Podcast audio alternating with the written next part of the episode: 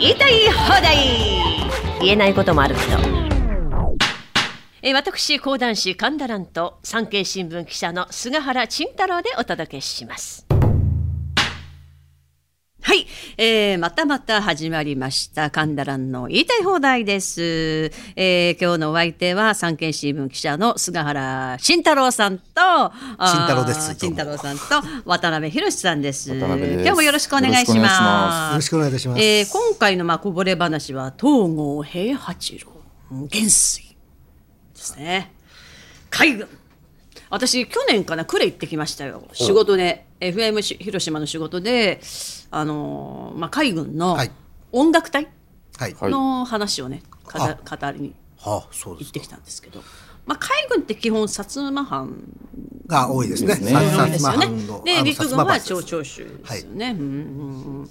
はい、で東郷平八郎はねあー渡辺さんが書いてくださったんでございますけれども書ききれなかったこととかあるんじゃないですか？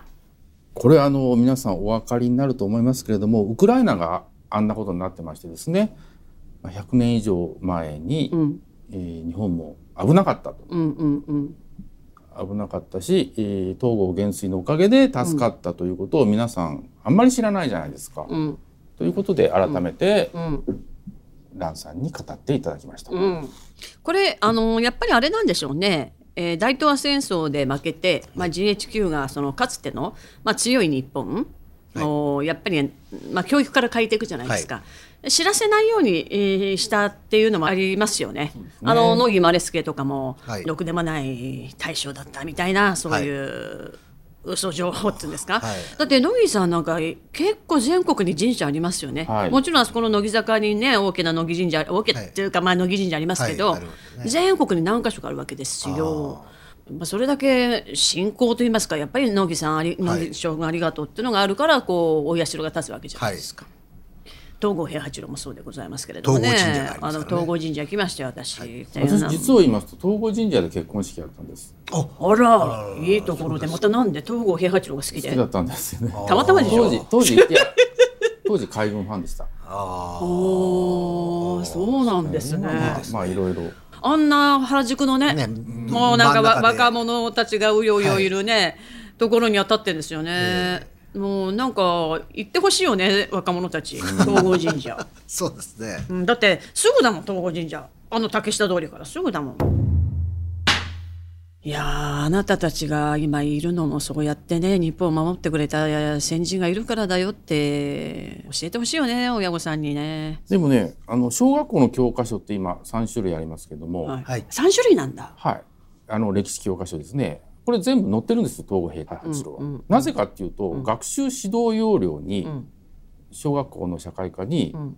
42人の人物が書いてあって、ん。この42人を教えなさいって書いてるんですよ。うーん。その中に東郷平八郎が入ってるので、んうん。一応必ず。載せなきゃいけないんで、あはい。まああのー仕方なくですかね教科書会社はね載せてるんです、まあ仕方ない。仕方ないかどうかわかりません。載せたいと思って載せてる会社もありますから。ああのはいはい、かもしれません。じゃあなんだろう？なんかで聞いたんだよな。私東郷平八郎の名前をなくして韓国人の名前入れてる教科書があるっていうのね。安住君ね。あのそれこそ、伊藤博文を暗殺した人の名前は入ってるってことですよね。まあ、そうそう。東郷平八郎というとまあ薩摩藩じゃないですか。あの下鍛冶屋町ですか、あそこも行きましたよ私。あでも本当あんなちっちゃい村に近代日本を支えた人たちがそこから輩出するってすごいなと思いました。すごいですね。であれですよねあの薩摩っていうと五重教育。あはい。やっぱりああいう人たちを育てるやっぱり教育なんか五重教育にもなんかすごく大元があるんじゃないかなっていう気がするんですよね。これが今の日本の教育だったらああいう人たちが育つかって思ったりね。やっぱり五重教育だからこそ、あれってその上のものが下のものにこう教えていくっていうそうで上のものを敬うっていう。そういう教育なんですか？そうそうそうこう。いう教育っていうのは。なんかこう何段階か決まってて、はい。とにかく上のものが下のものをこう育てていくっていうらしいんですけど、ね、そういうのを五重教育って。まあ、それだけじゃないシステムが、まあまあまあそうそうそうえそうそう。そこにもなんか秘密が隠されているのではないだろうかと私はふと思ってしまうんですなるほど。うん。でしっかり勉強してねそこでね。縦社会を知るというか。それで東郷平八郎の名前は、あ載ってるんですけど小学校の教科書には、日露戦争のことがあんまりちゃんと載ってない。ん？ちゃんと載ってない今日一冊教科書を持ってきました。ほ教育出版小学校社会科教科書。いまああある教育教科書ぐらいやまあ教育出版ですね。うだって堂々と子供に見せてんだこいれじゃないのやまあまあまあそうですけど、はい。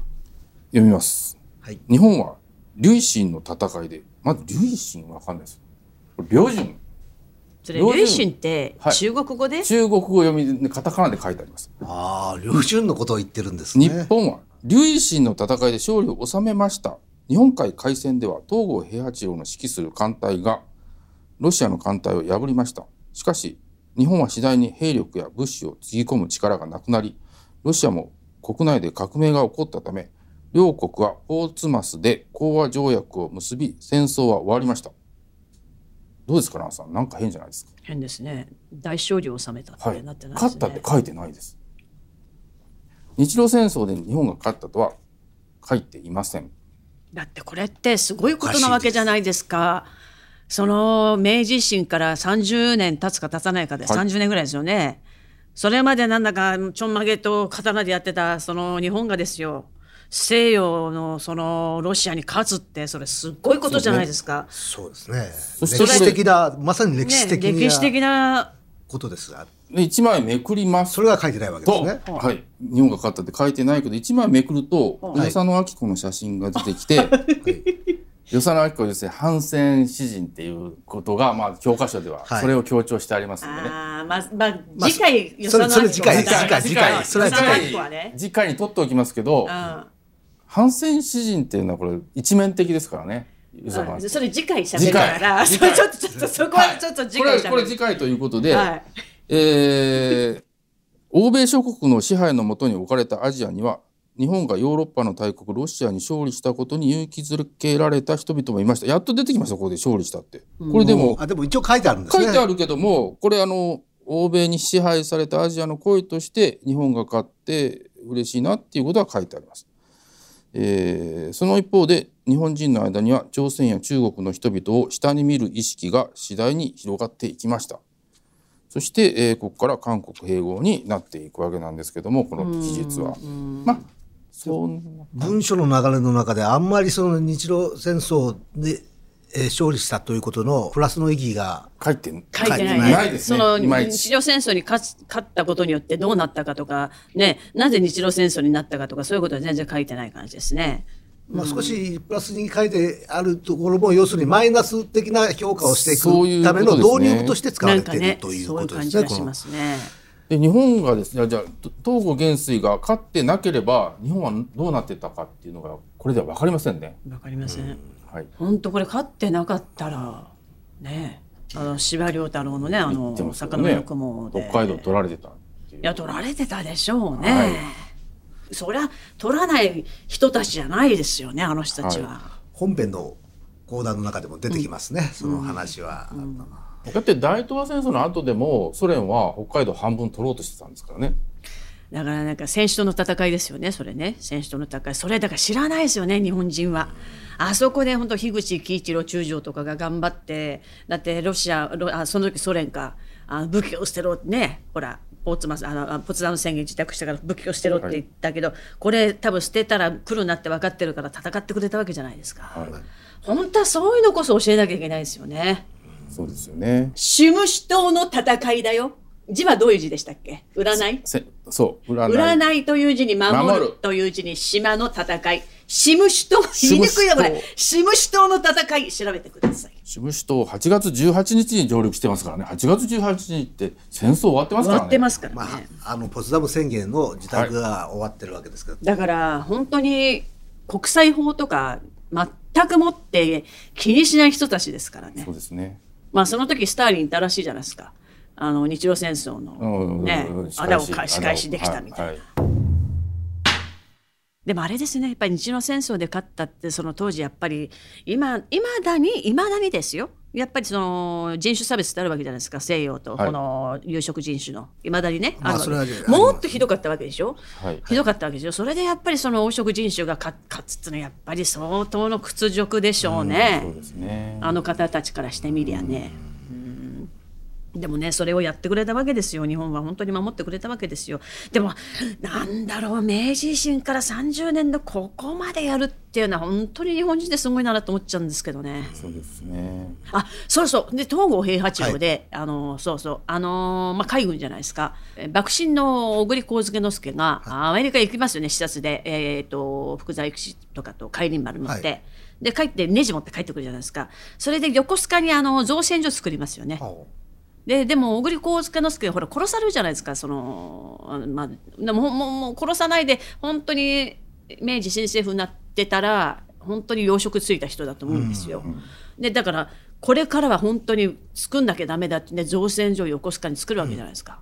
まあ新政府軍に殺されたから、一族老頭まあ罪人の一家みたいになるわけですよ。なっちゃうわけじゃないですか。大手を振って歩けないような雰囲気にだから一族なりは一ますよね。族はさ、その身を隠すようまあね、はい。感じだったんだけどその東郷平八郎が勝利ししましたよね、はい。バチカウンター破って。で小栗小栗家に行ったらしいですよ。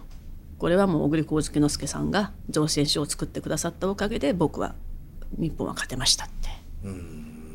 そうですか。小栗幸之助の家に挨拶に行ったんですね小栗さんがね小栗さんがいて造船所を作ってくれたから連合艦隊は勝てたんですありがとうございましたって言ったらしいですよその話入ってなかったですね。本編の講座の中には。すみません。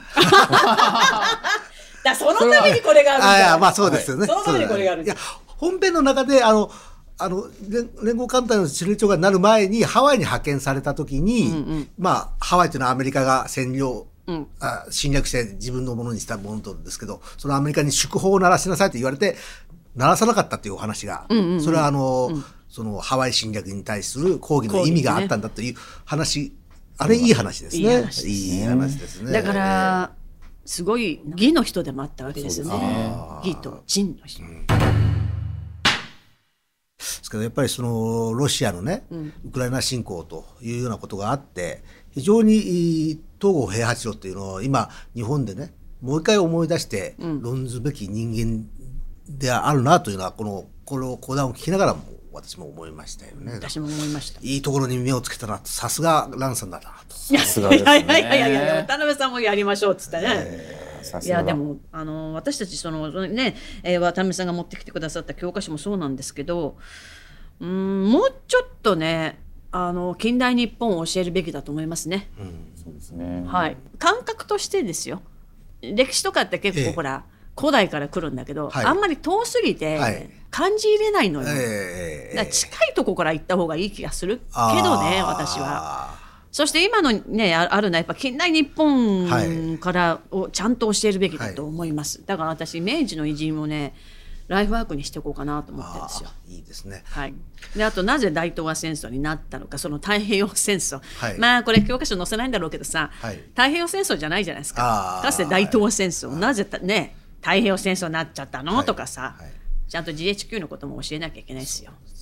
でなぜ大東亜戦争をしなきゃいけなくなったのかってこともちゃんと、もう大東亜戦争って言わなくなっちゃったのはまあ戦争に負けたからまあ、GHQ は書いて GHQ あるからね、ええ GHQ アメリカ側の言い方になってしまったということ。でも GHQ のことも書いてないですもんね教科書ね。書いたの？まあまあ書いてありますけどね、うん。まあ、あんまりその検閲とかねいろんなことありましたけども、あんまり書いてないですよね。いまだにその「王を引いてます」って書いてないですもんね。え教科書は。あはいはい教科書はいまだにそのないい。まだにその影響を受けてますって書いてないですもんね。ないですね。ああそうですね。まあ書くわけないと思うけどさ。あそうだから教科書がね後ろの方を教えられないっていうね、教科書はね。教科書は、あの桑田佳祐の歌にそういうのがあって。えなんて言ったんですか？教科書は現代史をやる前に時間切れっていう歌詞があら。桑桑田さんも大したもんだな大したと思って。もんだね。どういう意味で言ってるかっていうこともありますからもうありまね。あのもっとあの左によって現代史をもっと教えろっていうそう。いいいや。あふうにー考えてる人もいるでしょうしね。いいね。そのなんだろうこのちょっと斜めから切り込んでくるところがいいよね。確かにそうかもしれないいやいやそうねいう私たちの感覚でその詩を聞くと、ええ。もっとそういうね、ええーし本当の、はい本当の事実、ね。事実をね教えろっていうのかさよき巻きになった思想が入っちゃったものを教えろっていうのがそうだよね。もっと左巻きのね現代史を教えないとはけしからんという意図で、まあね。そうだそうだそうだあのね、東郷平八郎の講談の中で、あの、有名な、あの、天気清浪なれど、波高しっていうのをね、蘭さんが呼ばれるでしょ、あの部分いいですね。あれあれはいい。あの、ぐっと心にきますね。さすが本物の講談師は違うと思って。ぐっと、さりげなく行くんですが、そこ天気清浪なると波高しって、あ、いいな、ぐっとくるなと思って感動した次第です。でもさあの統合タウンっていうのはやっぱりイギリス留学して、はい。まあ、イギリス仕込みというかでもやっぱりそれだけじゃないですよね。何なんですかね。どういう意図か私もあんまりわかりませんけれども、うんえーすごい戦法ですよね。先方ですよね。はいこれだからあの世界のそのか海軍とかそういう人たちが舌を巻いたわけでしょ？ねもうなんだこれはっていうことですよねバルチック艦隊が来た時に、はいあのこっちはあの日本連合艦隊まっすぐ来てバルチック艦隊がこう横にこう並んだんでしたっけ、ちょっと説明してもらえますか、あのーそのその時の横あのー展開したわけですよね、バルチック艦隊の正面から行って、ぐっと横横腹を見せちゃったわけですよね。あでそうかそうバルチック艦隊といた縦に向き合ったのをぐっと横にそうですね。昔よく T 字戦法って言いますけど今ちょっと T と違うっていう話があって、まあ、あんまり言われなくなりましたけど。まあその横を向けて、まあ、危ないのになんでやったのかなと思いますけど結果的にそれで勝ったっていう。賭けですよね。あのそうそう。あのー連合艦隊の、まあ、艦長でいいんですか？東郷平八郎って。艦長でいいの？司令長官。司令長官。司令長官その選ばれる時、はい。まあ何人か候補いて、ええ。まあ同じぐらいのレベルささあの裁量？はい。で誰にするかっていう時に山本権太郎さんでしたっけ？山本権兵衛ですかゴンベさんか、はい、だったかな？